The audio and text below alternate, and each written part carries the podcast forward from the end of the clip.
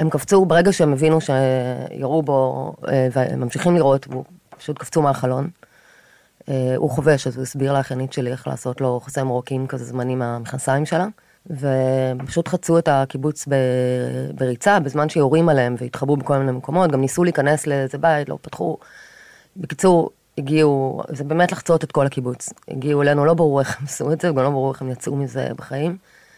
חייבת להגיד שבאותו רגע זה היה נראה לנו טירוף שהם עשו את זה. וואו. בדיעבד הם הצילו את החיים של עצמם, כי השכונה שם לא, לא יצאו ממנה הרבה אנשים.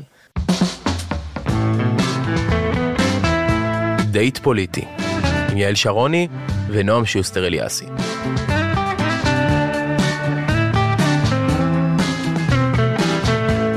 מבית הקרן החדשה לישראל. ברוכים הבאים, ברוכות הבאות לדייט פוליטי. יעלי, כיף שחזרת אליי, התגעגעתי אלייך מאוד. תודה, יורי. אמ, הפודקאסט שלנו, לצערנו הרב ולצערם של רבים, אה, משנה כיוון. אמ, אנחנו רוצות להשתמש בפלטפורמה הזאת בימים הקשים האלה בשביל אה, להדהד אנשים מדהימים, נשים מדהימות, ששרדו או שהושפעו מהיום הקשה והלא יתואר הזה, השביעי לאוקטובר. ואנחנו כאן אה, בפודקאסט אה, רוצות להשמיע את הקול של האנשים מסביבנו, האנשים השפויים שעברו את הנורא מכל ועדיין בוחרים להדהד שפיות. אני כל כך, כל כך, כל כך אה, מודה ומוקירה אה, לאורחת שלנו היום שהגיעה, אה, זיו שטל, שלום. היי. אה, קודם כל, אה, תודה רבה שבאת. אה, אני, אני אשמח שתספרי לנו קצת מאיפה את, ושתספרי שנדע גם מה את עושה, ותכף אנחנו נחבר את הכל ביחד. ו... אז אני זיו, גר בתל אביב כבר 20 אה, שנה בערך, אפילו יותר, אבל נולדתי וגדלתי בקיבוץ כפר עזה, ורוב המשפחה שלי עדיין גרה שם. ובשבת, אני לא יודעת איך לקרוא לה, הנוראית הזאת, התארחתי, באתי, אימא שלי נפטרה לא מזמן, ואחותי עם המשפחה ואבא שלי נסעו לטיול התאווררות אחרי כל התקופה הקשה בווייטנאם, וחזרו ביום שלישי ובאתי להגיד שלום, והיה גם אה, סוכות, אז...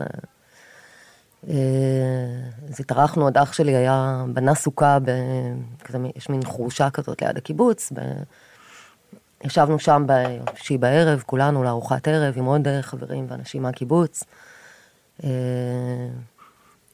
כולל גיסתי, וזהו, והלכנו לישון. אחרי זה כבר ידוע מה קרה, נגיד, בטח נגיע לזה בהמשך. Mm-hmm. כשאני לא במצב שבו אני בחודש האחרון, אז אני מנכ"לית של ארגון שקוראים לו יש דין, זה ארגון זכויות אדם. אני עובדת שם כבר 13 שנים. וואו. התחלתי שם בתור אה, חוקרת במחלקת המחקר, ואחרי זה ניהלתי הרבה שנים במחלקת המחקר. מה חקרת שם? אה, בעצם הארגון בין היתר עושה, מפרסם דוחות ונתונים על הפרות זכויות אדם שקורות לפלסטינים בגדה. בעיקר הפוקוס שלנו הוא אלימות מתנחלים, השתלטות של מתנחלים על קרקעות של פלסטינים. התיקים המפורסמים שלנו למשל זה עמונה, חומש, התיקים האלה. ומתעסק גם באלימות של כוחות הביטחון כלפי פלסטינים. בעצם זה ארגון שהפוקוס שלו הוא פוקוס משפטי, אנחנו מגישים תלונות במשטרה, מגישים עתירות לבג"ץ, וגם לוקחים את כל הנתונים ואת המידע שמצטבר, ובעצם חוץ מלסייע לאנשים באופן אינדיבידואלי, מנסים להגיד משהו על איך הכיבוש עובד, על המערכת, איך נראים החיים של הפלסטינים בגדה. זהו, בשנה וחצי האחרונות אני מנהלת את הארגון. וואו. אנחנו נחזור רגע גם לעבודה המדהימה שלך ביש דין, וגם איך זה... בעצם העבודה בעצם אה, פגשה אותך במקום הכי אה, אישי ו, אה, וטרגי שאפשר לדמיין. לפני זה אפשר רגע, אני יודעת שנכנסת לפה לחדר וכאילו ישר כזה שאלנו אותך מה שלומך ואמרת זאת שאלה שאי אפשר לשאול בימים האלה, אבל את יכולה בכל זאת לספר מה, מה עבר עלייך בבוקר של השביעי לאוקטובר ומה שלומך, אבל במובן ש, שהיית רוצה לשתף? אה, זו באמת שאלה קשה, מה שלומי? לספר מה היה יותר קל, כי זה יותר אה, טכני כזה.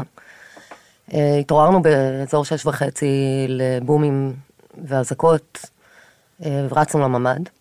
אני תמיד, אני פחדנית, אז אני משתדלת לא להגיע כשיש איזושהי תחושה שאני מתוח, או מה שקוראים באזור שם טפטופים mm-hmm. של פצמ"רים או ירי אחר. אה, אז באמת כאילו לא, היה, לא הייתה תחושה שמשהו הולך לקרות. אה, רצנו לממ"ד, היינו אה, אחותי ובעלה, אחיינית שלי סהר. בת כמה היא? 16, והכלבה. אחרי איזה רבע שעה היה נראה שזה, פתחנו טלוויזיה, ראינו שזה בכל הארץ. אחרי איזה רבע שעה נרגע קצת, אז אמרנו, טוב, זה הולך להיות ארוך, נעשה תה, אחותי עוד אמרה לי, תעשני, כי לא יהיה לך מתי. כל זה מתוך הממ"ד. לא, היינו כבר, לא? יצאנו אה, לרגע מהממ"ד, אוקיי. אני באמת יצאתי החוצה לעשן, שמעתי יריות, אבל זה לא נשמע כל כך קרוב, אז לא, לפעמים שומעים שם כזה מהגדר, לא, לא הבהיל אותי. יותר ממה שהייתי מבוהלת מהבומים והאזעקות, אבל תוך כמה דקות היו כבר שוב אזעקות, ונכנסנו חזרה לממ"ד, וזהו. בעצם לא יצאנו מהממ"ד 14 שעות. 14 שעות. כשב...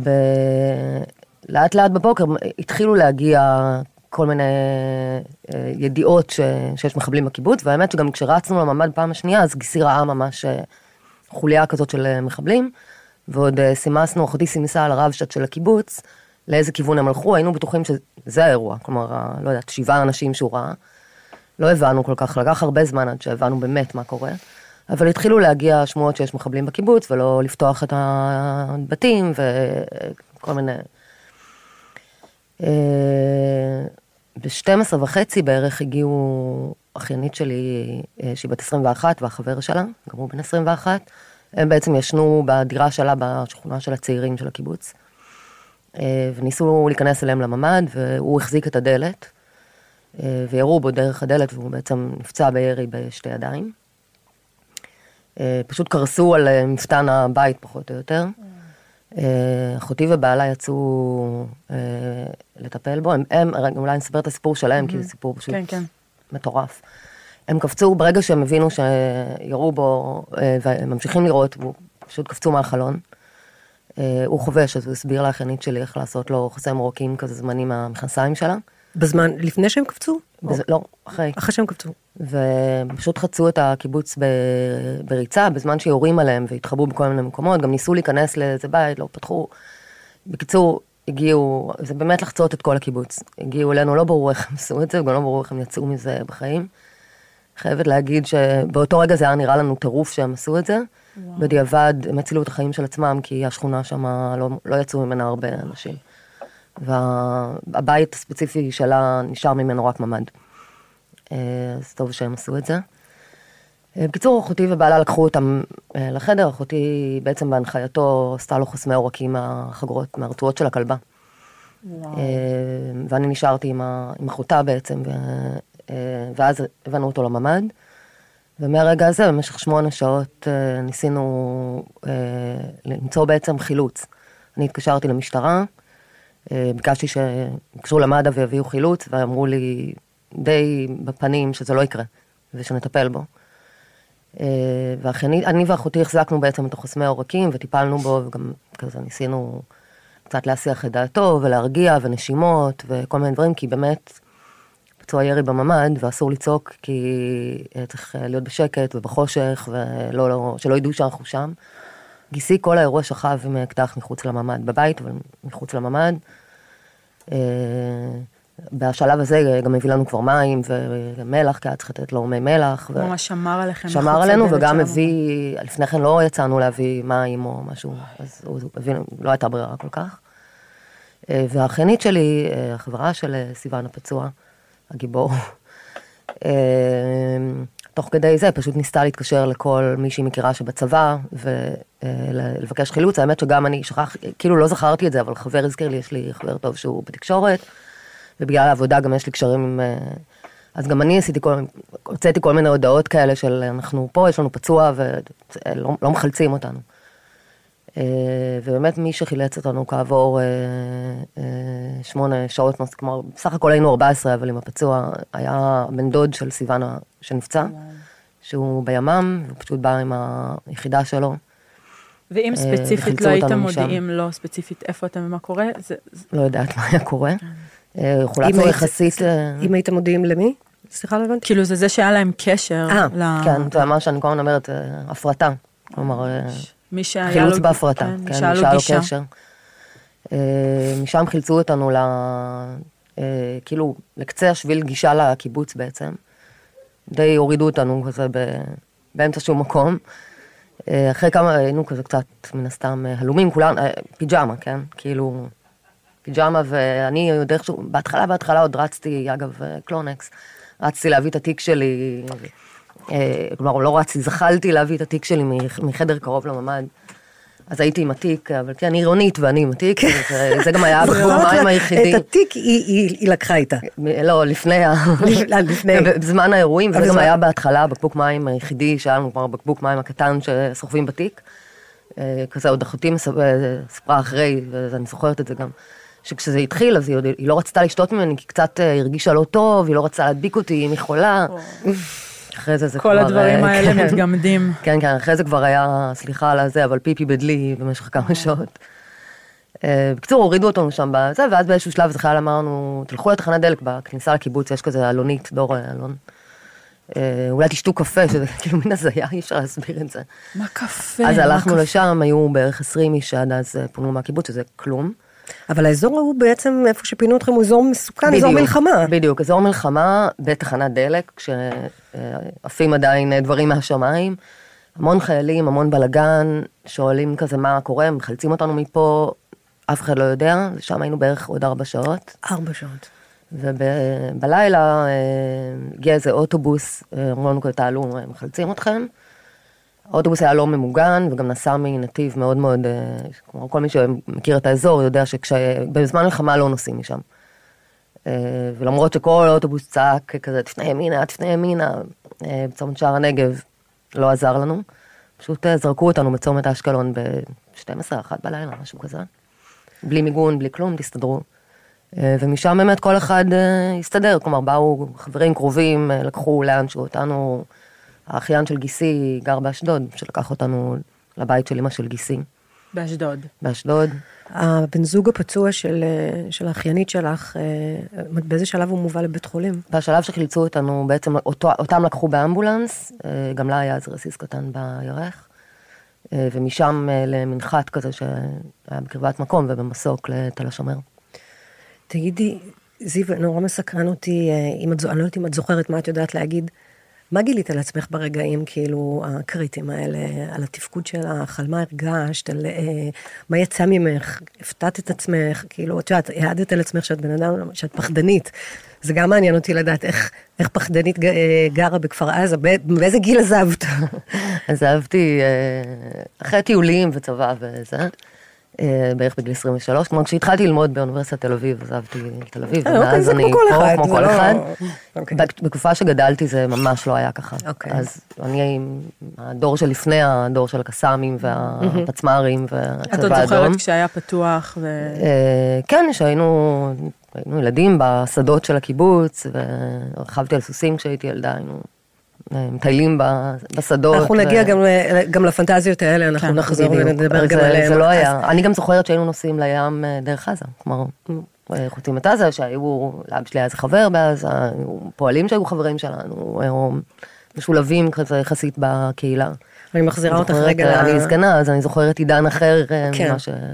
20 אבל אני מחזירה. אותך רגע לשאלה ששאלתי אותך על, ה, על התפקוד כאילו שלך ברגעים האלה, ומה מה את זוכרת, מה הרגשת.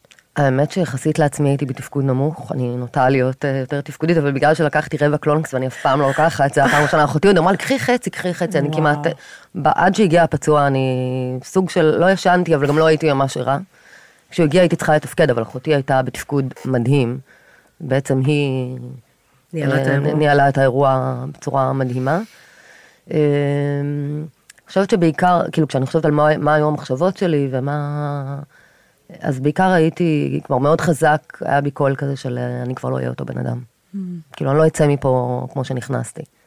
וזו מחשבה מאוד מבאסת ומפחידה, גם, וגם, אני גם עכשיו עסוקה בזה. יש לך מסקנות לגבי התובנה לא, הזאת? לא, אני מפתיעה את עצמי לטובה כרגע במובן של, את יודעת, אתם רואות אותי, אני עומדת, הולכת, מתפקדת. זה גם אה, נורא מוקדם, כאילו, כן, זה נכון, מוקדם, כן, נכון, כך- והחברים שלי טוענים שאני מאוד תפקודית. לא, אני- אני- אה, אבל, אה, אבל בסך הכל זה, אי אפשר לדעת, וזה מפחיד שזה יתגנב באיזה רגע ופתאום, כאילו, כזה הכל יקרוס. לעכל אה, את מה ש... ולעכל. כי התפקוד אה. גם עוזר באיזשהו מקום ל... להתמודד. נכון, זה, נכון. כאילו שחייבים. אבל, אבל אני חושבת שזה מוביל, כאילו בהמשך לשאלה של יעל, של מה, מה למדת על עצמך כל כך מהר אחרי השביעי לאוקטובר, אני נתקלתי ב, ב, במאמר דעה שלך, ש... שכתבת אותו כל כך מהר בהארץ, ונדהמתי, זאת אומרת, רוב האנשים שבכלל לא היו ולא הושפעו, ובטח לא שרדו ולא עברו דבר כל כך איום ונורא וטראומטי כמו שאת עברת, וכל כך מהר אחרי זה, אמ, את, את, את פרסמת את הטור, את הטור דעה, וזה היה, הרגשתי שכאילו, כמובן שעכשיו עוד קולות הצטרפו לקול שלך, אבל זה הרגיש כאילו כל כך בודד במערכה הזאת, וגם את, את עדיין אוספת את, ה, את השברים של הטראומה, וגם אה, כאילו אני, אני את, את קראת בטור דעה הזה לא לנקמה, וכאילו ידעת ישר מה, איך, איך, איך הולכים להגיב למה שקרה לך ולקהילה האמת שלך. שלא, זה לא היה בראש שלי כל כך. אוקיי. כאילו, זה היה שבוע, כתבתי את זה שבוע בדיוק אחרי, אה, התעוררתי מאוד מאוד מוקדם בשבת בבוקר. אה, וכתבתי, כתבתי גם דברים אחרים לעצמי, כזה בנוטס, ב- כלומר לא, אפילו לא נוט, בוואטסאפ לעצמי בטלפון. אה, והתחלתי לכתוב, אה, ופשוט זה יצא. וחברה ש... יש לי חברה טובה שבעצם לא עזבה אותי חודש, כלומר ישנה איתי, אני לא ישנה בבית כי אין לי ממ"ד או איזשהו מרחב מוגן, והיינו בכל מיני דירות ביחד. אז כשהיא התעוררה אמרתי לה, כתבתי משהו, תקראי רגע. ואז היא קראה והיא אמרה לי, כתבת מאמר, תשלחי לארץ. וואו. עכשיו פרסמתי כמה פעמים כבר בארץ, אה, זה לא פעם ראשונה, אבל, וגם לא עשיתי את זה מיד, ואז אה, בערב היו חברות אחרות, והם גם ראו, זה, אמרו לי, תשלחי עכשיו. ואפילו הייתי כל כך לא בזה, שאפילו לא, נגיד, העברתי את זה לוורד, שלחתי את זה כמו ככה בוואטסאפ לאלון עידן, שבגלל העבודה יש לי את הטלפון שלו, והתנצלתי שזה ככה, אבל ממש לא הייתי בטוחה שזה יפורסם בכלל. כלומר, התודעה שלי כל כך לא הייתה בתוך אה, מה קורה בשיח הפוליטי, או מה... לא הייתי בטוחה שזה יפורסם, בטח לא צפיתי כאלה תגובות. כאילו, זה מצחיק להגיד, אבל כאילו זה היה נראה לי פשוט נורא טבעי, מה שכתבתי היה נראה לי טבעי, ו... ו... אכפת לך להקריא לנו? אה, אין לי מושג איך, איך כל זה ישפיע על המשך חיי. האם אצליח אי פעם לא לפחד מכל רעש קטן, לא לדמיין יריות ברחשי הלילה. אבל דבר אחד אני מרגישה חזק מתמיד. את מעגל הדמים הזה חייבים להפסיק. את כל הכוחות והמאמצים. צריך להשקיע במחשבה לטווח הרחוק, איך בונים עתיד שקט ובטוח לכל בני המקום הזה. זה לא ייגמר עם מילים כמו הרתעה, מכה ניצחת, הכרעה. השקט יגיע רק באמצעים מדיניים. הפגזות חסרות הבחנה בעזה והרג אזרחים בלתי מעורבים בפשעים הנוראים הם לא הפתרון. להפך, זו הדרך הבטוחה להנציח את האלימות, הטרור, העצב והשכול. יש לי צורך בידיעה שיש מי שחושב ודואג כבר עכשיו לעתיד של מי שנותרו, לעתיד של כפר עזה והעוטף, לעתיד של כל בני האדם ההגונים שחיים כאן, ישראלים ופלסטינים. אני לא תמימה, אני יודעת כמה ארוך וקשה זה יהיה. אבל עשרים השנים האחרונות, וביתר שאת אירועי אותה שבת ארורה, הוכיחו שכל הצבא, הכוח הצבאי שבעולם לא יספק הגנה וביטחון.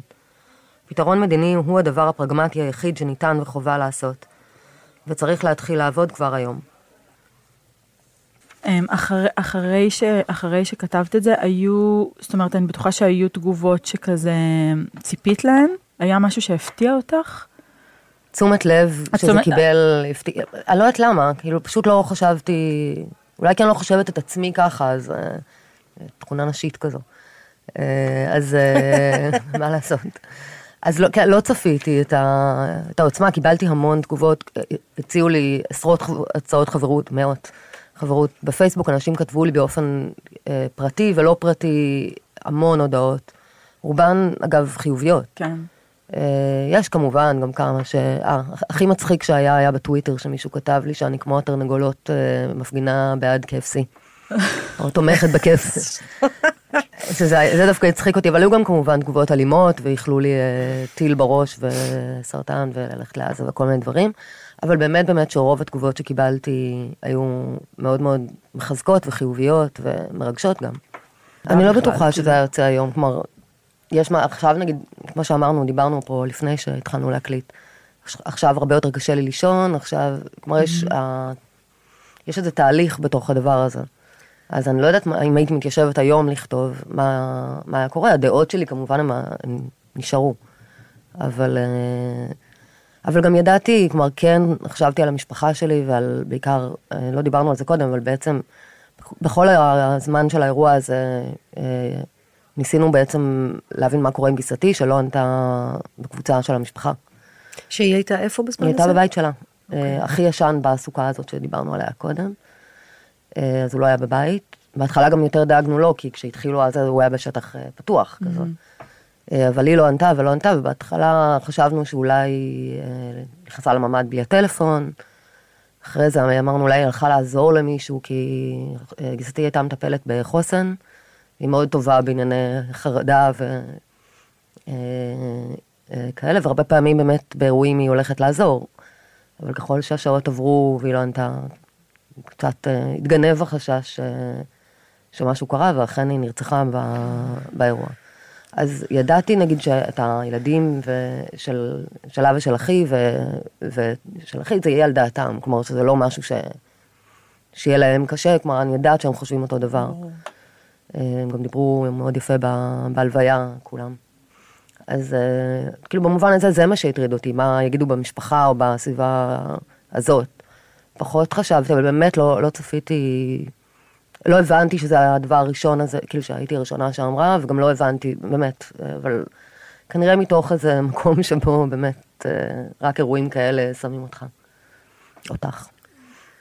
זה, זה, זה מדהים, כי את, את, את, את מדברת כאן על, על משהו שהוא העבודה שלך, כאילו חלק מהחיים שלך, ההתעסקות שלך, ואז זה פוגש אותך גם בחיי הקהילה ו, ו, והמשפחה. אז אולי תספרי לנו קצת, את יודעת, כל הזמן, אה, כאילו כל הזמן אומרים כמה שהעוטף, וכל כך הרבה קהילות, וכל כך הרבה פעילי שלום, וכל כך הרבה... אה, כאילו אנשים שהם מנהיגים בחברה של, של, של, של, אה, של אה, ארגוני זכויות אדם, אנשים שהיו מסיעים, נכון. פלסטינים לבתי חולים, אנשים שהיו מעורבים עמוק בתוך הדבר הזה שנקרא חברה אזרחית ונגד הכיבוש, ואנשים שהם פעילי שלום לא מאתמול ושלשום, אנשים שהם אה, חיים את זה כמוך. המקום הזה פוגש אותך כאילו ממש כמו שתיארת עכשיו, גם יש לך, יש לך משפחה, יש לך חיי קהילה ויש לך כאילו את הדבר הזה שזה כאילו הטראומה פוגשת את המקום הפרטי, הטראומה שפעם דיברת עליה כאילו אולי באיזה ריחוק נכון. כזה. דבר ראשון חשוב לי להגיד, אני לא מייצגת את, אה, את אנשי כפר עזה או את אנשי העוטף בכלל, כי כן. אני לא חיה שם המון שנים, ו- ובמיוחד שזה השנים באמת הקשות של העוטף. ובגלל זה גם אני לא שופטת אנשים שחושבים אחרת ממני, או שהמסקנות שהם אה, מסיקים מה, מהאירוע הזה, או מהחיים שם בכלל, הן שונות. אני- כלומר, שוב, אני לא רוצה לקחת מקום של לייצג, אני חושבת שאחרי המון שנים שנגיד, אני מרגישה לא הכי חלק מהקהילה, אז כלומר, אני באה לבקר, ואני מגיעה לפעמים לאירועים, אבל אני לא, זאת לא הקהילה המיידית שלי, אני מעולם, כלומר, 20 שנה אני לא מרגישה כל כך חלק מכפר עזה כמו שאני מרגישה עכשיו. אני חושבת שכל עוזבי הקיבוץ אה, שגדלו בו מרגישים ככה, כלומר, יש המון, קהילה מדהימה, והמון ביחד, הייתי השבוע, היה אירוע אה, לציון 30 של כל הקיבוץ, זה היה אירוע קשוח מאוד, אבל מדהים, קהילה מדהימה, באמת. אה, אבל אני לא מרגישה שאני יכולה לדבר בשמם או לייצג אותם. זה נכון שיש הרבה אנשים שיצאו מהאזור הזה. אה, את מעוז ינון אני זוכרת מהילדות, כי גם הוא רכב על סוסים. הוא יצאו גדול ממני. יצאו באזור הזה פיזית, או יצאו באזור ה... לא, אני מתכוונת שצמחו וגדלו או חיים באזור הזה, או היו בעברם אה, באזור הזה. אבל קשה לי לאפיין למה, כלומר, מלבד זה שאולי מישהו שאל אותי, ואולי זה נכון. אה, העובדה שרואים את, ה, את האנשים האלה כל, כל החיים, כי כשהיינו ילדים הם עוד היו באים לעבוד ומסתובבים, אה, זה ממש מול העיניים. כן. אה, שוב, אני לא חושבת שזה הסבר, כי אני יכולה להגיד שהמתנחלים בוודאי רואים פלסטינים מול העיניים, וזה לא עושה את אותו אפקט, אז אני לא יודעת להגיד שזו הסיבה. אני מרגישה, אני יכולה להגיד על עצמי שאני מרגישה שאלה הערכים זה שגדלתי עניין עליהם. של חינוך, אני חושבת. שזה בדיוק עניין, זה זה ההבדל, איפה אתה. מתחנך.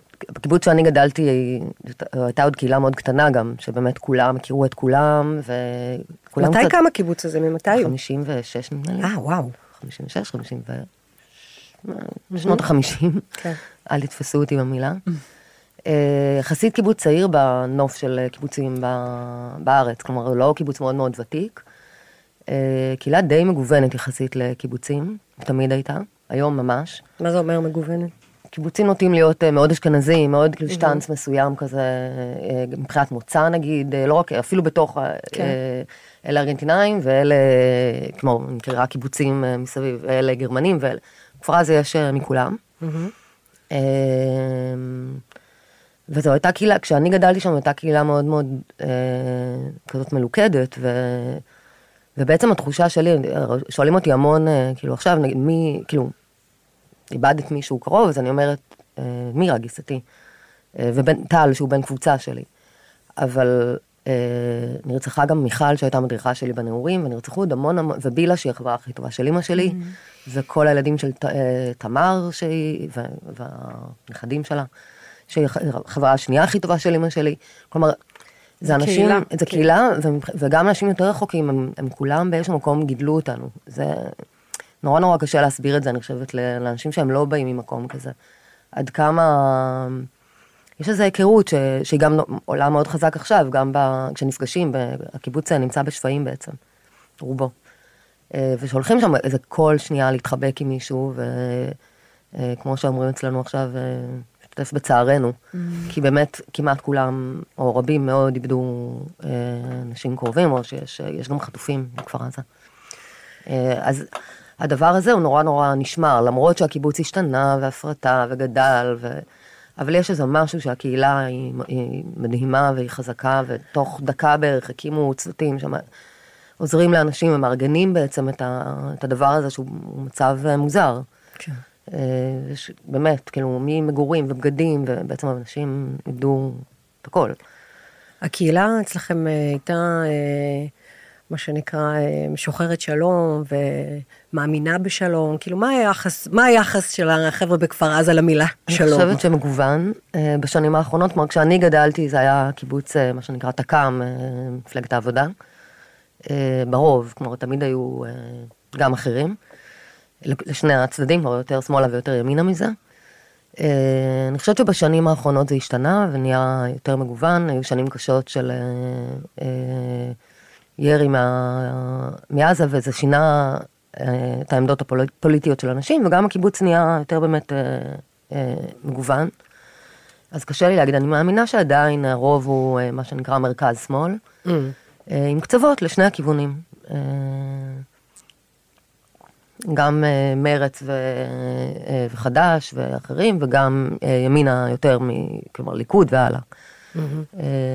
אז פחות נגיד הומוגני או משהו שזה, אבל זה נכון שיש קהילה גדולה של והיחס שלך למילה שלום? למילה שלום. כן.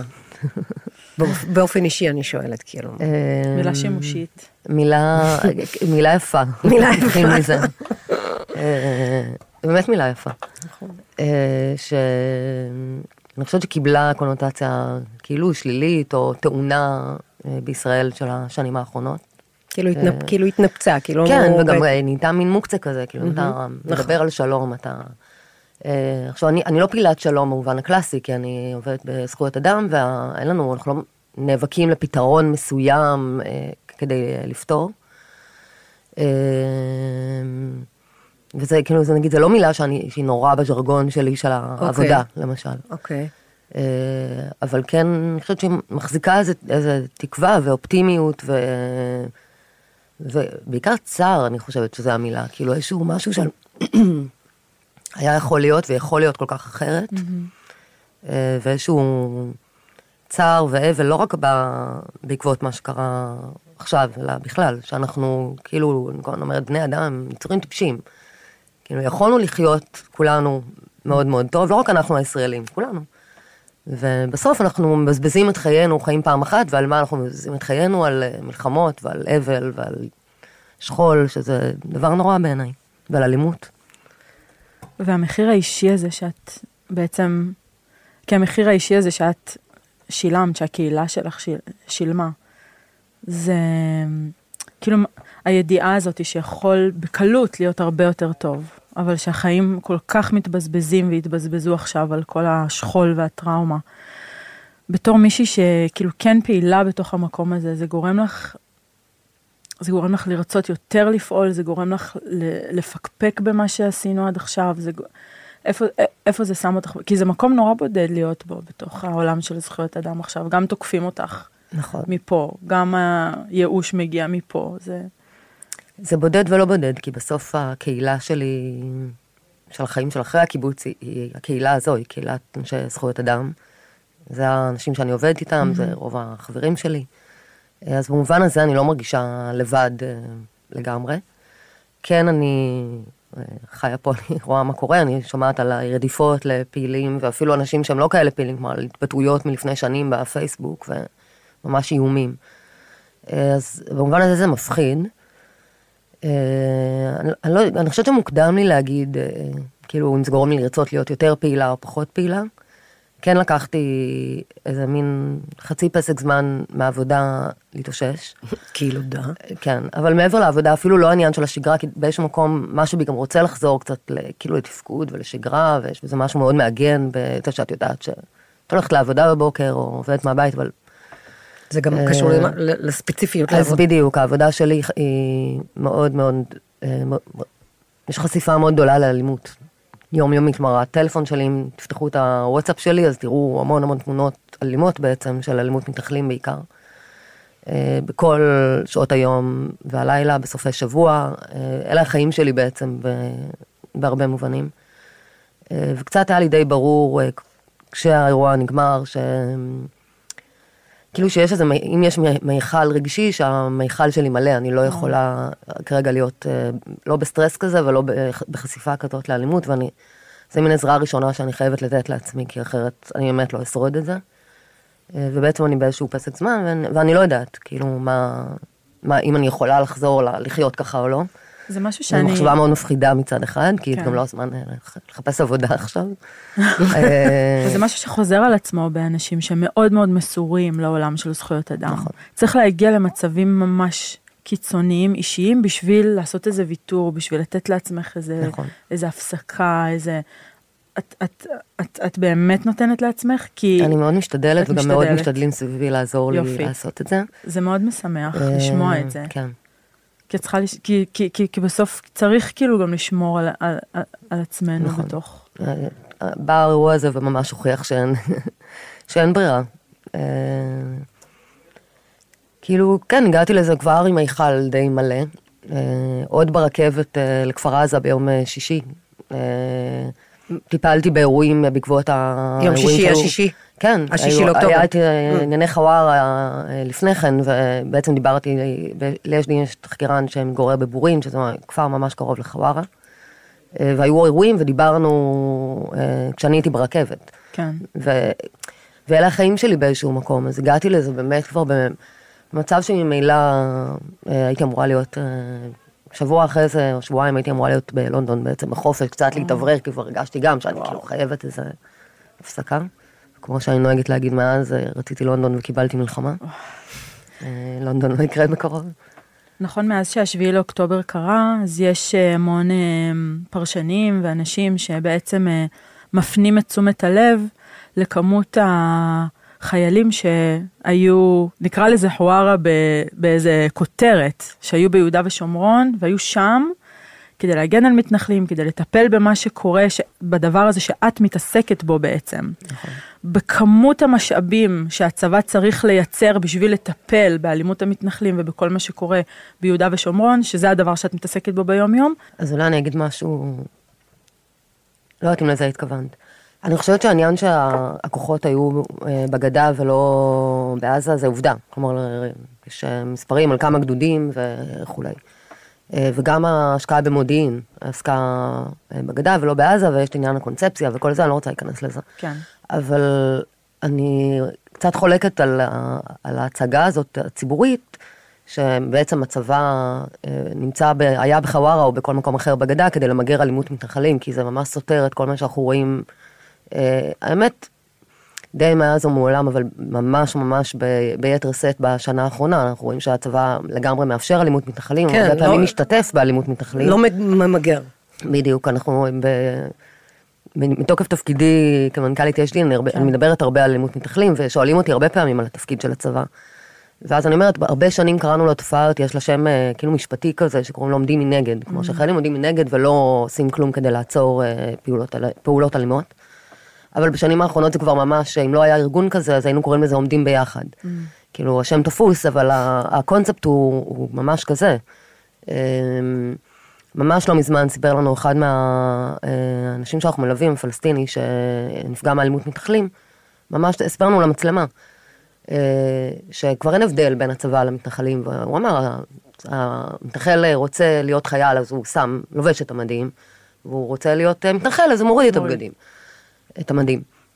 וזו הרגשה, עכשיו, אני חושבת שמאז האירוע קורים דברים נוראים גם בהקשר הזה, כי מלבד הדיבורים על לכבוש שוב את עזה ולהקים התנחלויות בעזה ולהעמיק את, ה, את המצב שבו, הנורא שבו אנחנו נמצאים, אז מתחולל גם, אה, א', יש אלימות מתנחלים גואה בג- בגדה בחסות המלחמה, מה שתמיד קורה בחסות אה, מלחמות בעזה. מפנים את תשומת הלב למקום. בדיוק, גם הצבא את. והמשטרה וכולם עסוקים, גם התשומת לב הציבורית. אה, הרבה אירועי מה שהם כאילו חושבים שהם נוקמים אולי בשמי, אבל זה כמובן אה, מאוד מקומם, ואני לא זקוקה לעזרתם בעניין הזה, להפך. אה, אבל גם תהליך של חימוש של המתנחלים, אה, תהליכים שסמוטריץ' וצבי סוכות מקדמים, צבי סוכות התמנה להיות יושב ראש הוועדה לענייני התיישבות בוועדת חוץ וביטחון. כאילו הכיוון הוא בעצם הפוך ממה שהייתי מקווה שנלמד מהאירועים האלה. אה, תראי, אפשר להגיד הרבה דברים על התפקוד של הצבא ב... ב... אירוע הזה. באירוע, כי גם, כאילו, אין ספק שהיה מחדל אה, מטורף, כלומר. ואני אני יכולה להגיד שאפילו לי, שיש לי הרבה ביקורת על הצבא גם אה, לפני, אה, אני חושבת שבכל ישראלי נטועה, כאילו הידיעה, זה אפילו לא תקווה, זה ממש ידיעה, שבכל מקום ובכל סיטואציה יבואו אליך, יבואו לחלץ אותך, ישמרו עליך. נכון, הייתה... והדבר הזה נשבר, ו... נכון. כלומר, כשאני התקשרתי למשטרה ואמרו לי, לא, אין כוחות שנכנסים עכשיו לכפר עזה, וזה היה כבר כעבור אה, הרגע- שש שעות. הרגע הזה שאת מבינה שאתם. לבד. לבד. ושיש לי פצוע ירי בממ"ד, ואני מוצאת את עצמי, מרמה לי ולהחזיק חוסם עורקים ולטפל בפצוע ירי שאין שום אמצעים נורמליים לטפל בו, והוא בחור צעיר שהוא גם חובש, אז הוא יודע מה הסכנה של להיות הרבה שעות עם חוסמי עורקים על שתי ידיים. זה מצוקה שממש קשה לדמיין אותה, ותראו, היו גם, מהבוקר היו המון המון יריות ושמענו מה קורה. אנחנו היינו בטוחים שזה צבא שנלחם כן, ב- קרב יריות של. צה"ל, כן. בדיוק. ואני חושבת שההבנה לגמרי, א', את סדר הגודל של האירוע, ושזה לא היה רק בכפר עזה, וכמה אנשים היו בכפר עזה, ושבעצם המון שעות לא היה צבא, הגיע ביום ויומיים אחרי, כלומר בכלל לא כן. קלטנו את זה ב- לעומקו באותו רגע. אנחנו בשעה הזאת, מי שגר במרכז, אני זוכרת את עצמי- צורחת לטלוויזיה, איפה ממש. הצבא? בתשע בבוקר, אז צרחות. אנחנו כאילו בכלל לא העלינו על דעתנו שאין צבא בקיבוץ בשלב הזה.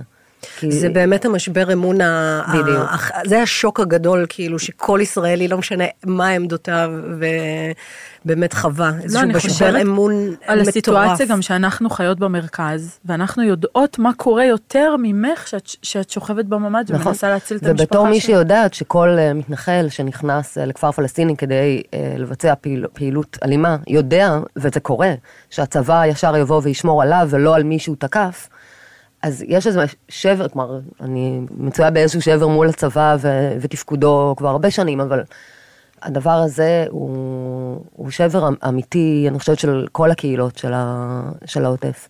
כי באמת הדבר הזה היה של, אנחנו חיים שם, אבל הדיל שלנו, החוזה הבסיסי חוזה שלנו מול בסיסי של המדינה. אזרח מול מדינה. בדיוק, זה ש, ששומרים עלינו. אה, וגם, ושוב, אנחנו לא, לא בחרנו להתיישב באזור מסוכן, אני אומרת, עד שנות האלפיים המוקדמות, זה היה אזורים בטוחים לגמרי, שבכלל לא הרגישו בהם סכנה, לא באינתיפאדה הראשונה. זה היה, זה באמת, אה, שוב, שבר שקשה מאוד אה, אה, להתגבר עליו. אני תוך כדי, בממ"ד כבר אמרתי לאחותי, אני לא יודעת אם זה באמת נכון, אבל אמרתי לה, כף רגלי לא תדרוך פה יותר. כלומר, הפחד היה, היה גדול. תגידי, אני מוצאת את עצמי אה, חווה איזשהו קונפליקט אה, פנימי בין המקום ה, באמת הפציפיסטי, שוחר שלום, שמאמין בטוב ורוצה ויודע שיכול להיות יותר טוב, לבין באמת איזשהו אינסטינקט הישרדותי שלא, שלא יקומו ויהרגו אותי. ואת כאילו חווית את הקונפליקט הזה ממש, ממש על בשרך. איך, איפה זה פוגש אותך? אני יודעת שכאילו דיברנו פחות או יותר על דברים מהסוג הזה, אבל שאלה טובה. איפה זה פוגש אותך עכשיו, הדבר הזה? ובסדר, נכון, לא, אנחנו לא מדברים לשטח את עזה, זה לא, זה, אני לא שם, אני מנסה באמת רגע להבין.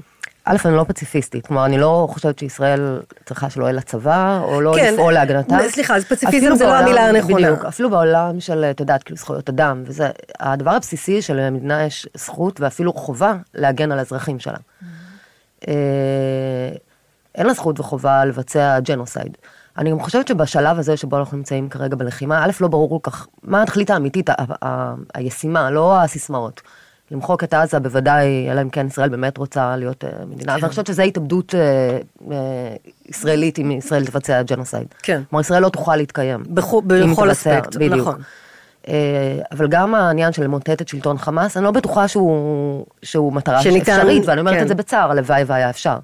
אם היה אפשר לבצע פעולות שרק ימוטטו את חמאס, אני חושבת שזה אה, היה הדבר שישראל הייתה צריכה לעשות, כלומר, ארגון טרור, רצחני, אלים, בלי, בטח אחרי האירועים של השביעי באוקטובר, אבל גם לפני כן. אבל עדיין צריך אגב, לעשות יש- משהו, צריך, אז- אתה לא יכול לשבת ולעשות. אוקיי, אוקיי. אני חושבת שא' צריך לזכור ששלטון חמאס הוא גם שלטון דכאני כלפי תושבי עזה, לא רק ברור. כלפי ישראל. ברור. אה, ואני חושבת שיש לגיטימציה לפעול מול חמאס. מה שאין לגיטימציה זה אה, להרוג בלי הבחנה, או ל...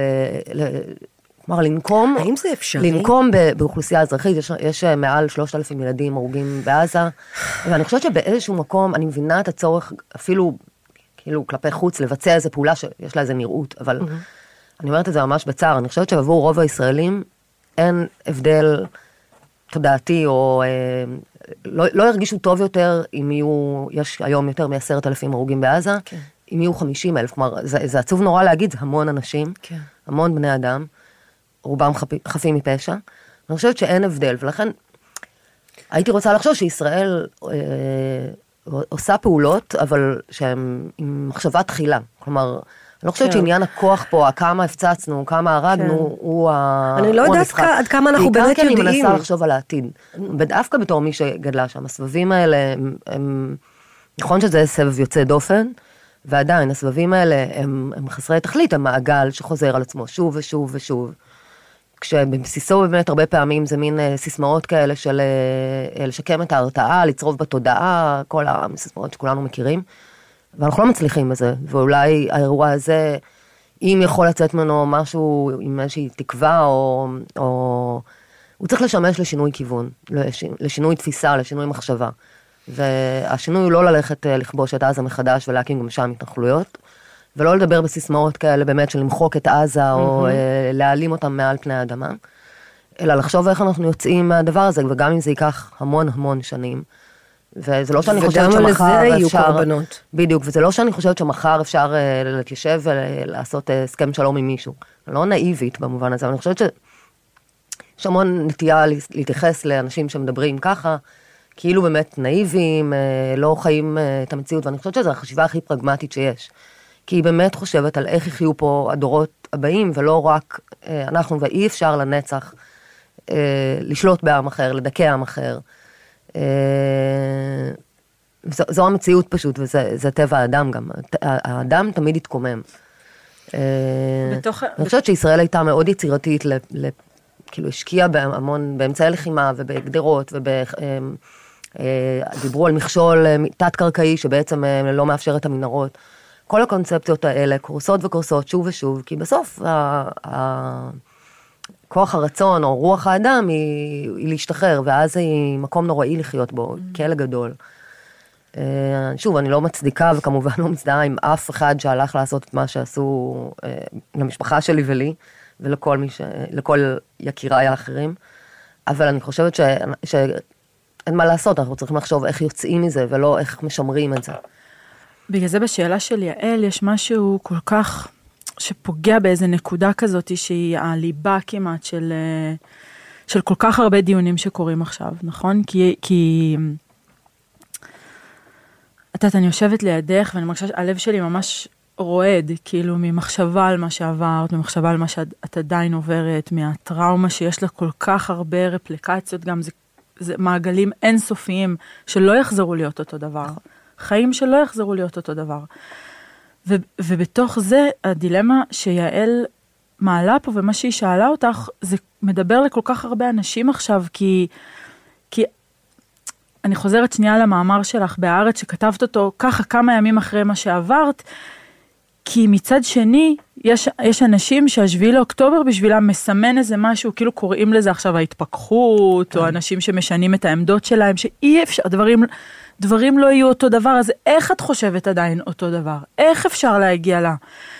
אז לא, אני חושבת ש... לא, אני לא חושבת בדיוק אותו דבר כמו שחשבתי אוקיי, לפני. אז, אז זאת השאלה. ואני מזהה בעצמי אה, עמדה יותר מורכבת אולי, או עמדת, אני לא בן אדם שזה, אז תמיד העמדה הייתה מורכבת, אבל אני חושבת שעכשיו זה באמת יותר מסובך ויותר קשה. אה, למה? תוכל לנסות אה, כי- לנסח את זה כי איכשהו? זה באמת שבר, מה שקרה הוא באמת שבר. וזה זה דורש חשיבה וזה דורש כן, לשאול שאלות. לשאול שאלות, אה, וגם אולי אה, התגברות יותר גדולה באמת על ה...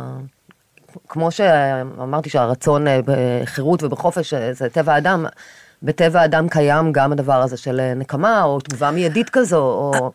והדבר הזה, כאילו כן, הוא דורש יותר אה, מין אה, ריסון כזה או התאפקות. מה, אני חושבת שזה נורא קשה. מה, אבל מה האנד גיים, לאן אנחנו כן, הולכים? כן. ואני חושבת שזה מה שמוביל אותי, הדבר הזה של, שאני יודעת שגם אם אה, אה, ישראל עכשיו תכה, כמו שבחמאס, אה, שתכה כמה שהיא רוצה, אבל, אבל תכה בעזה במובן של אזרחים שהם לא מעורבים ב, או לא קשורים לחמאס. זה שם אותנו במקום שנפגוש שוב ושוב אירועים כאלה, ואולי אפילו גרועים מאלה, וזה נורא נורא מפחיד אותי, אני מעדיפה, באמת באמת, זה עניין אני גם- בוחרת, אני אגיד את זה כן. ככה, אני פשוט בוחרת לחשוב, כאילו להפעיל את השכל, את הרציונל, ולחשוב איך יוצאים מזה, לאן הולכים מכאן. אני רוצה להגיד שאני מרגישה, אפרופו מה ששאלת, שלפעמים כשאתה נמצא, אפ- אפרופו זאת אומרת, אה, האם אתה משנה את הדעות שלך, לאן אתה הולך עכשיו אחרי שזה קרה? אני חושבת שאנחנו עדיין בעיצומה של טראומה, האירוע נכון, לא נגמר, נכון, האירוע לא נגמר. וברגע שאתה בתוך הטראומה, אתה עוד לא יכול להבין. אתה עוד לא איבדת את זה בעין כדי בכלל להבין מה אתה חושב אחרת, אבל אתה מבין שכאילו, כמו שאמרת, אני, אני לא יודעת, אין לי איזה אנד גיים, וגם הדבר הזה של אה, הומניות בעיתות מלחמה, אפרופו אה, כאילו מה, ש, מה שאמרת. תמיד גם חונכנו וגדלנו על זה שצה"ל הוא צבא אה, מוסרי, שצה"ל לא עושה את הדברים האלה, שצה"ל שומר עד כמה, באמת כאילו, זה גם עוד איזה קונספציה שאני לא יודעת אם היא קרסה, כי אני, אני רוצה להאמין שהיא לא קרסה, ושאני רוצה, ואני מבינה גם שזה גם זה מורכב. אני בטוחה, במלחמה נהרגים אנשים חפים מפשע, זה חרא. ואני רוצה להאמין כאילו שצה"ל עדיין במינימום, עושה את המינימום האפשרי. עכשיו אתה שומע את המספרים וזה לא, וזה לא נשמע לך הגיוני. אבל אה, זה באמת כאילו, אפרופו המורכבות של הסיטואציה, אני חושבת שזה באמת גם עוד מורכבות נורא נורא גדולה. כאילו איך, איך אתה, כשאתה רואה את חמאס משתמש באזרחים כ, כמגן אנושי, אתה, אתה נמצא בבעיה מאוד מאוד גדולה. אני מסכימה. אה, אני חושבת שאני באה לאירוע הזה מעמדה אחרת לגבי הצבא. כלומר, עד כמה הוא, אה, את המיתוס הזה של הצבא הכי מוסרי בעולם, לפעמים, ושוב, אני, אני לא חושבת שאני מדברת פה על אינדיבידואלי במובן של החייל הבודד. הבודד. כן, כן. המדיניות. אה, כאילו, המת- החיילים כן, הם, כן. לא, הם אנחנו- אחים נכון. שלנו וילד- והיינו הילדים אנחנו, שלנו, ו- הבעלים בדיוק, שלנו. בדיוק. אז אני לא מדברת, אבל ברמת המדיניות ו- ומקבלי ההחלטות, שהם גם אזרחים, אגב, לא רק הצבא. אה, אני לא, אני חלוקה על זה ש- שהצבא הוא כזה צבא מוסרי. לא, אני אומרת שגדלנו, אני אומרת גדלתי על הקונספציה נכון, הזאת. נכון, אני כולנו. עוד הרבה לפני אלאור עזריה לצורך העניין, אני יכולה להגיד שהשחיתות במובן המוסרי כאילו כבר כבר בדיוק, קורית. בדיוק. אבל- ו- ו- וכאן יש את הנקודה הזאת לשאול ולאתגר ממשלה שהפקירה את, את תושבי העוטף, שעוד פעם, שגרמה לאסון מפקירה. הזה ועדיין מפקירה. שרים לא באים לבקר את הניצולים. הייתה ידיעה שנתניהו עדיין בכלל לא, לא נפגש עם ראשי המועצות בעוטף. מה שלא הפריע לו להיפגש עם ראשי המועצות של... ביהודה אה, ושומרון. של הגדה המערבית, בדיוק, של ההתנחלויות. איך אפשר, אני, יוש... אני, אני מוצאת את עצמי חושבת, איך אפשר לחשוב באמת שממשלה כזאת יכולה להוביל איזושהי מד... מדיניות שלאורך טווח, לא רק שלא יכולה להוביל, לא, היא יכולה להרוס, בדיוק. היא הורסת, היא לוקחת אותנו. אחורה. כלומר, אני- לי אין ספק שהרבה מה- ממה שראינו, קצת קשור גם לשאלה קודם על הלקוחות, אבל לא רק זה. אה, זה נובע מזה, ואין מדינה. כלומר, מהרגע הראשון של האירוע הזה היה ברור שאין מדינה. מי שדואג למפונים זה הם עצמם. אה, מי שדואג ל, לכל התשתיות, לכל דבר, זה חברה אזרחית, זה ארגונים, חלק מארגוני המחאה, אתם יודעים, אפרופו- לזה. אפרופו זה, חשבתי על זה, המלחמה פרצה בשבוע ה-40 של המחאה. הריון הוא ש- 40 שבועות. הריון זה, זה אה, תשעה חודשים שמכינים אותך לרגע מטורף לשינוי, זה החיים לפני והחיים אחרי, כשמגיע הילד. ופתאום באנלוגיה הזאת חשבתי על זה שהמלחמה פרצה בדיוק ב-40, אחרי 40 שבועות, שמטות המחאה עובדים, יש להם אופרציה מטורפת, הם היו מוכנים לרגע המטורף הזה, בצורה כזו שהם מחזיקים את המדינה. ממש מחזיקים את המדינה, ובאמת התחושה היא שאין מדינה, שאין מדינה. וזה מהרגע הראשון, וכולל הפינוי הנוראי הזה שהיה, שבאמת היה ברדק. כלומר, יש- ישבתי שם בתחנת דלק ואמרתי לעצמי, אני הייתי יכולה לנהל את זה יותר טוב. ואני לא יואו. בצבא, ויותר מ-20 שנה האחרונות, וכאילו, היה שם כזה כאוס וכזה ברדק, וזה כאילו, אני לא יודעת למה, בראש שלי זה מין נתקע כזה, כאילו קפסולה של כל הדבר בעצם, הבלגן הזה שראיתי, והחוסר, והיו חיילים מאוד חמודים שם וזה, אבל אבל חסרי אונים, מ- לא, לא ידעו מה לעשות עם עצמם. אני חושבת שזה מאוד חזק זה שאין ממשלה ואין אה, ממשלה שאנחנו סומכים עליה אה, בהקשר של החטופים. אה, כלומר, אנשים מהממשלה, שרים, מתבטאים שהם מבחינתם, אה, אפשר לשלם את המחיר הזה של אה, 240 חטופים שבעזה. חוסר אמון גדול, לי לפחות, אני לא רוצה לדבר בשם אה, משפחות חטופים, אני גם יודעת שאין הסכמה שם, מבחינתי היה צריך אה, כל עסקה, לדאוג אחרי זה למה נעשה עם זה. ישראל יודעת יפה מאוד לחסל וכולי. אבל ב, ב, ברגע הראשון, לחסל אזרחים, חודש אנשים נמצאים אה, בידי חמאס, כולל ילדים מאוד מאוד קטנים, חלקם בלי הורים אגב. כן. זה פשוט בלתי, בלתי נתפס, ש, שזה לא השיח המרכזי בישראל כרגע.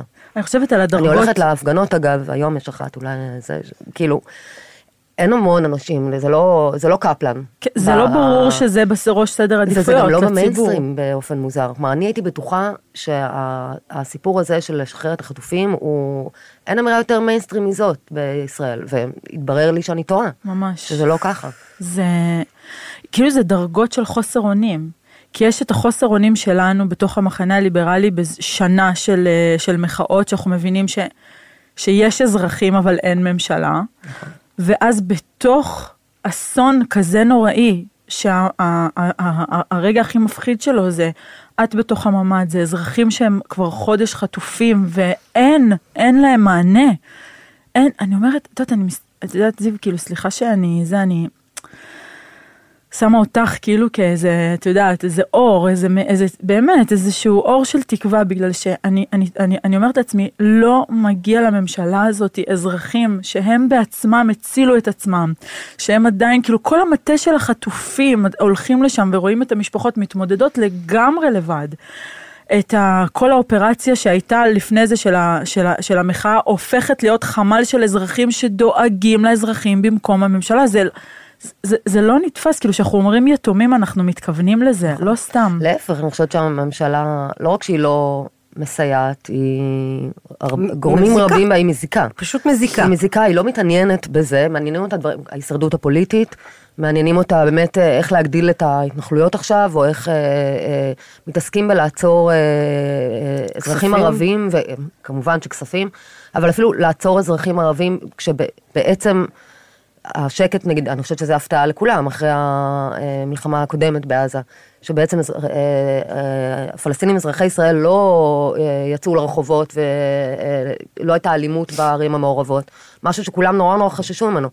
במקום זה נראה שרק עסוקים בהפך, כאילו ללבות, ללבות, לפלג, להתסיס. כן, להתסיס. להקצין, בדיוק. שום דבר, ההפך בסיסמאות, שצריך לעשות. בתקופה כזאת, ההפך, נכון. להרגיע, לעטוף, לחבק, אגב, זה עוד לתת. איזושהי תקווה. למשהו. נכון, וגם אה, פשוט כאילו עושים עבודה נוראית מבחינה ציבורית בעולם. כלומר, ברגע שיש לנו שרים בממשלה שמדברים על פצצת אטום מעזה, מלבד הטמטום הבלתי נתפס של אמירה כזאת, אז גם ככה רואים אותנו בעולם, זה מה ששומעים מאיתנו.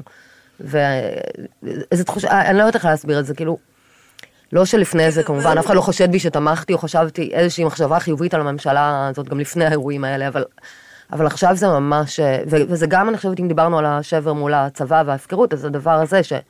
עכשיו מוכיחים לך שכל מה שחשבת הוא נכון. בדיוק, שזה לא הממשלה שלנו במובן המקום, כלומר שהם לא רואים את עצמם הממשלה שלנו, הם הממשלה של הציבורים שלהם, או של התומכים שלהם, או על- רק עסוקים בבחירות הבאות ובהישרדות שלהם. זה מדהים, זה כמו מקווה בטרגדיות. ומאחלת לנו שהם יעופו הביתה ממש. ביום שתיגמר המלחמה. וגם זה אינדיקציה שהם חלשים. זאת אומרת, אם, הולכ, אם הול- הולכים ורודפים אחרי, בסופו של דבר, האזרחים שהם הכי חשו... הכי, בוא נגיד אזרחי ישראל הערבים, האנשים הכי פחות אה, כוח. כוח. הולכים בשביל תמונת ניצחון שהוא נעצר, והיא בדיוק. נעצרה, והיא אזוקה, והוא אזוק, זה אינדיקציה של חולשה. יש לכם את הגב של ארצות הברית, יש לכם גב של מעצמות, ואתם, בגלל המחדל הזה, ושאתם לא לוקחים על זה אחריות, זה אינדיקציה של חולשה, איזו תמונת ניצחון מדומיינת, שאתה הולך ורודף אחרי האזרחים הכי חלשים. זה אני דבר... אפילו לא חושבת שזו תמונת ניצחון מבחינתם, אני חושבת שזה ניצול הזדמנות. ניצול הזדמנות, נכון? בדיוק ככה. הפשיזם כאילו יצא מהחורים ויאללה, יאללה, יאללה, כאילו, נע, זה, כאילו נערי הגבעות בממשלה ומתנהגים כמו נערי הגבעות. כן, אני חושבת שיש כאילו בתוך ה... אם אני חושבת על מה יהיה, אז בימים האופטימיים אני אומרת, זה יכול להיות הזדמנות, כאילו כמה שזה נורא אה, להגיד את זה, כלומר, יכול להיות שזה מה שיביא באמת ביום שאחרי המלחמה, הפגנות ענק, אה, תיפול הממשלה, אולי, אולי נשנה כיוון.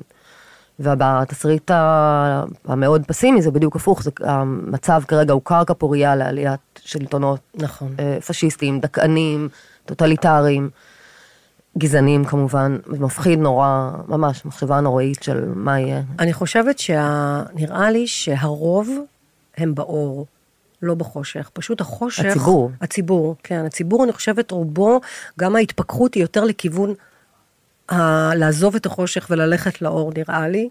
אבל החושך, אני מקווה שהאור מספיק יסנוור וירחיק, אני לא יודעת כאילו, כי האופל הוא חזק, וכשהוא חזק הוא יכול, זה, אני מקווה שהלהבה הקטנה הזאת תלך ותגדל בתקופה הזאת, הלוואי, אמן.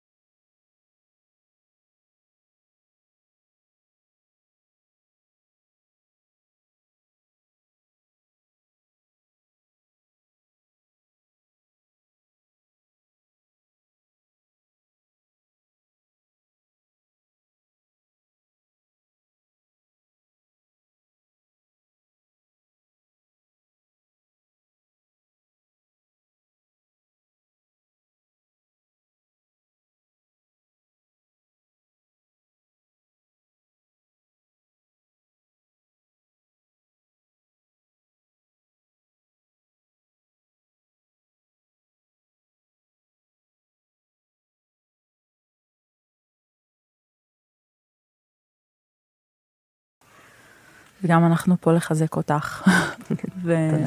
ולהגיד לך שאת נותנת לנו תקווה. כן, אין לי, אין לי הרבה מילים. אני אה, באמת אה, רוצה להודות לך גם על הדברים שעשית לפני השביעי לאוקטובר. אה, ואני מאחלת לך שתצאי חזקה, ו... ושכל הדברים שאמרת יפים, הם אה, יחלחלו ויהדהדו, ו... ובאמת אה, יצליחו להשתלט על החושך. תודה רבה, תודה שהזמנתם אותי. תודה, זיו.